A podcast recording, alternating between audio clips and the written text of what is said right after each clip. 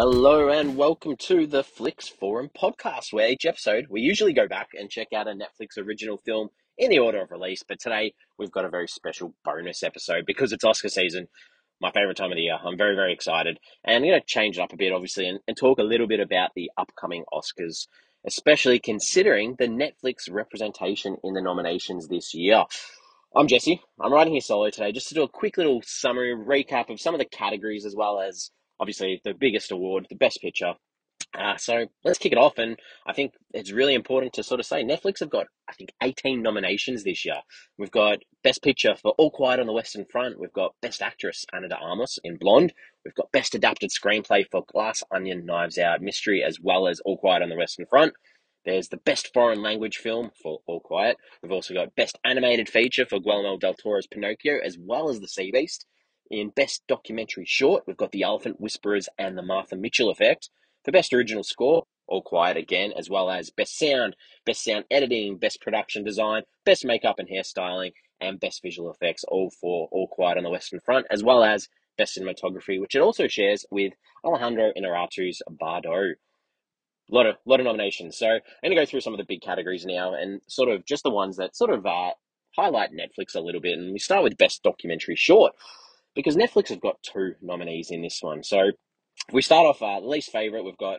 Uh, we'll just go through the, the, the short films, I guess, or the short documentaries. We've got The Elephant Whisperers, which is the favorite, and that's a Netflix one. Beautiful story of a couple who look after elephants in India. Beautiful story. That's a clear favorite. Um, as well as the other Netflix film, which is The Martha Mitchell Effect, which I watched. Cool little doco. The other ones are Haul Out and Stranger at the Gate.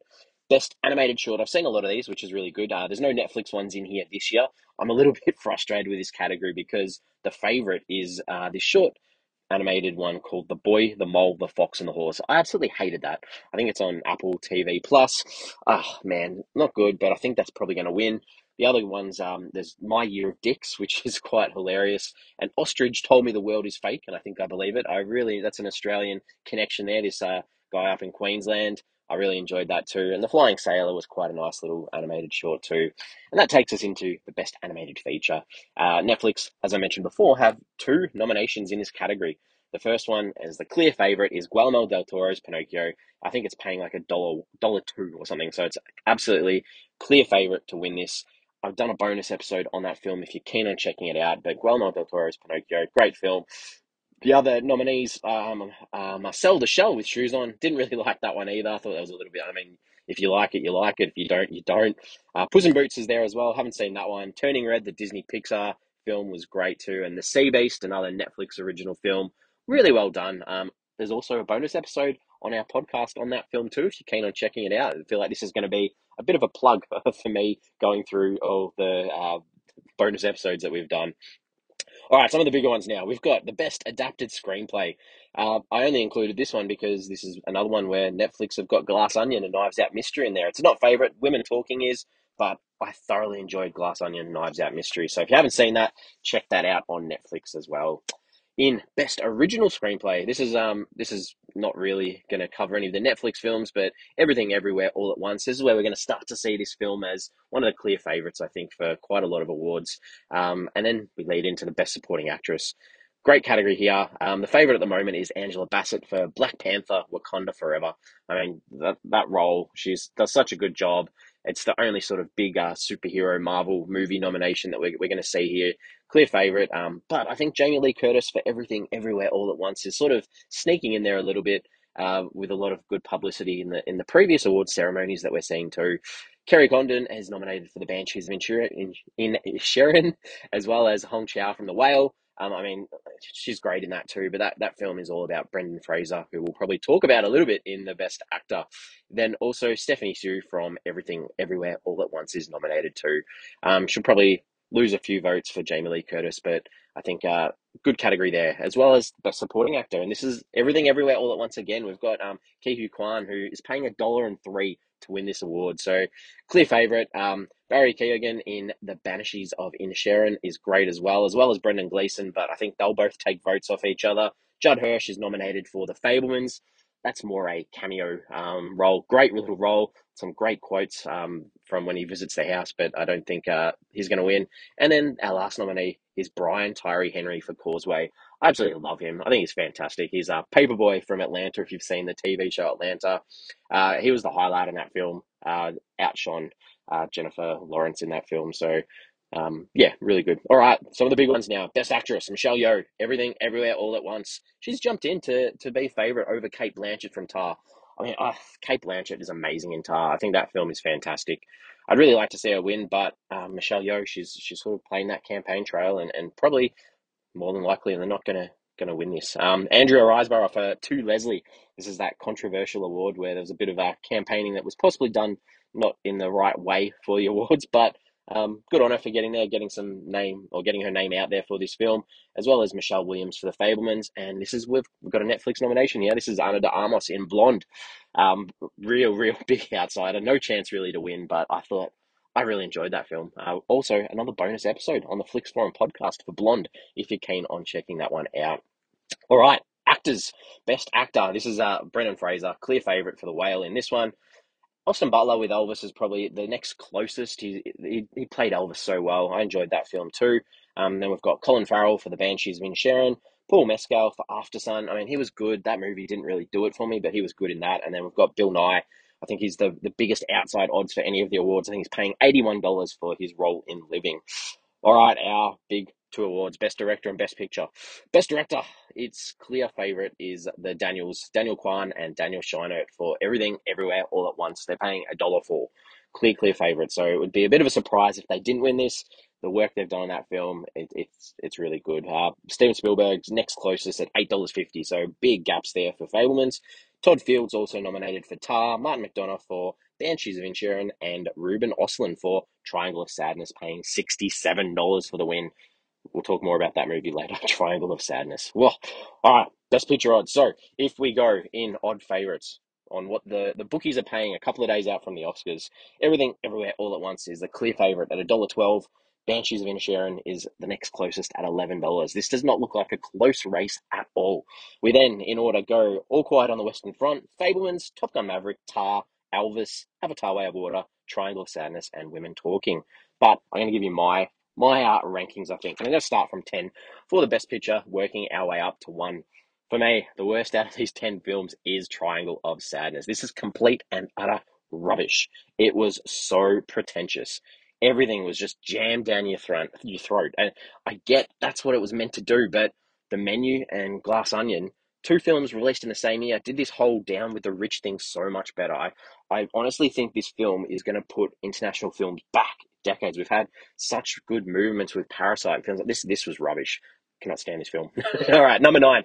My ninth favorite out of these top ten is Top Gun Maverick. I think it's better than the original film. I mean, it's not that hard to do that though, and I feel like this could have been a much better film if they borrowed the ending from the James Bond film No Time to Die. I'm trying to not give away too many spoilers, but this this is obviously a big American film. It's not a British film like the Bond films, and, and that's why it's probably done the way it is. Um, and you know it's a very big yay go america. Um, and you know we've, we've got to recognize that it, it's done really well at the box office and, and even spielberg sort of thanked it for saving movies. So big tops for top gun maverick. All right number eight women talking. I, I thoroughly enjoyed this. I thought um, you know even if what occurred in real life is so horrendous. Like this film is still so meaningful and needs to be watched. That there's no place for forgiveness for the crimes that occur in this film. Um, I think this would be an amazing stage adaptation. All such strong female performances, so they're really good. My seventh favorite film out of these top 10 is All Quiet on the Western Front. I think that, you know, check out our bonus episode on this film to hear more of my thoughts on it, but the realness and the heaviness of this film sort of makes it hard to even consider rewatching it because it was so so heavy. Um, it's exceptionally well made, but it's not the type of film you want to watch if you're feeling down. Number six for me is Elvis. I really did like this film. I, apart from Tom Hanks, who was super weird, I feel the vision that Baz Luhrmann has, it's amazing. It's just so well put together. There wasn't a dull moment, and it deserved the Best Picture nomination. I feel like Baz might have been a little bit um, unlucky not getting nominated for, for Best Director. Um, Number five for me is the Banshees of Inisherin. I, I love the score in this. The music was fantastic. The performances were great. And as I mentioned earlier, um, you know, they're probably going to take votes away from each other, the two performers, um, Brendan Gleeson and, and Colin Farrell for this. But why wouldn't you want to be friends with Colin Farrell uh, in this movie? I think that this film probably is much better watched with subtitles too. Very thick accents throughout. For me, number four is The Fabelman, Spielberg. I think the love for movies and the story that Spielberg needed to tell made this what this film is. There's some great cameos, some excellent references to Spielberg's previous and prior works and, and the nods to the technical side of things, including the the final scene, sort of warmed my heart. So great film, worthwhile watching. Top three, here we go. Avatar: The Way of Water is my third favorite film. I, I think you know this movie. It's all about family and James Cameron doing what he can to advance film technology. I, saw this in the cinemas in 3D, and that, that's probably the only way that it should really be watched. I can't imagine liking it anywhere near as much on a small TV screen. It looked amazing, and I really connected with that character Spider. I'm really looking forward to seeing where that character goes in the next few films, however many there are. all right, my second favorite film of the year is Everything Everywhere All at Once. Michelle Yeoh, what else needs to be said? The the zaniness of this film, the morals, being nice to each other. It's hard not to be swept up in, in the feel good story. I think some of the internet vitriol around this film, it's a little bit toxic, but you know, this is a great film. It's well worth the watch. And that leaves me with my favorite film, which is not going to win Best Picture, but Tar. Tar is phenomenal. Blanchett is astronomical in this. I loved every bit of discourse I could read about this film. Like, is Tar a monster? I, I don't have an answer, and that's what I loved about this film is to interpret it how you like, and that's what film is all about. So for me, my best or my favorite out of the Best Picture nominees is Tar.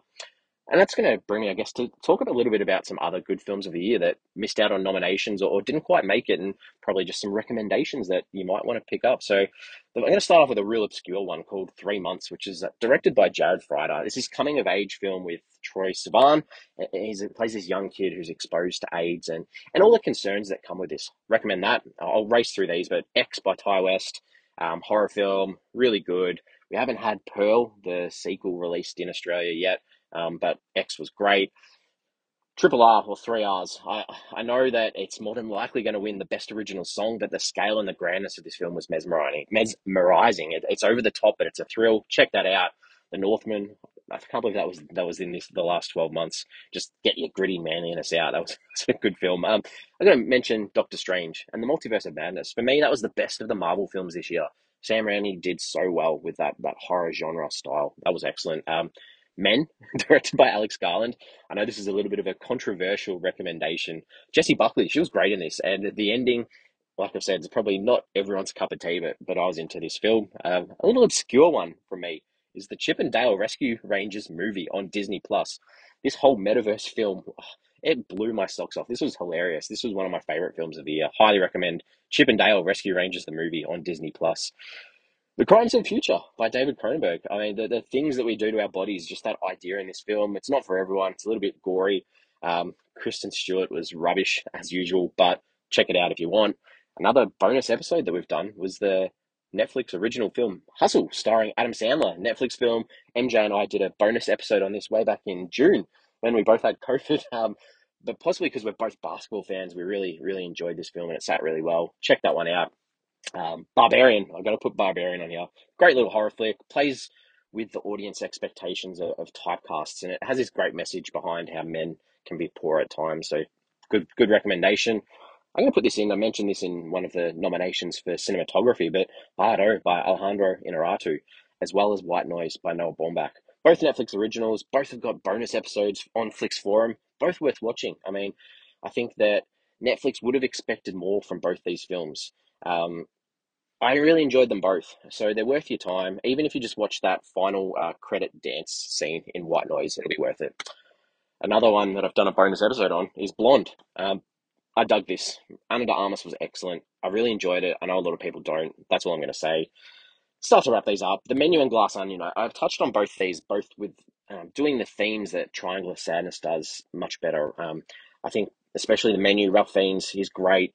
Glass Onion. Like this was my first Netflix original film that I went to the cinemas to see. Uh, I love the original Knives Out.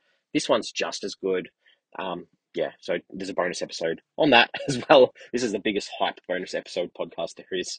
Um, speaking of bonus episodes, The Good Nurse. This was a little uh, sleeper, I guess. Um, Netflix original.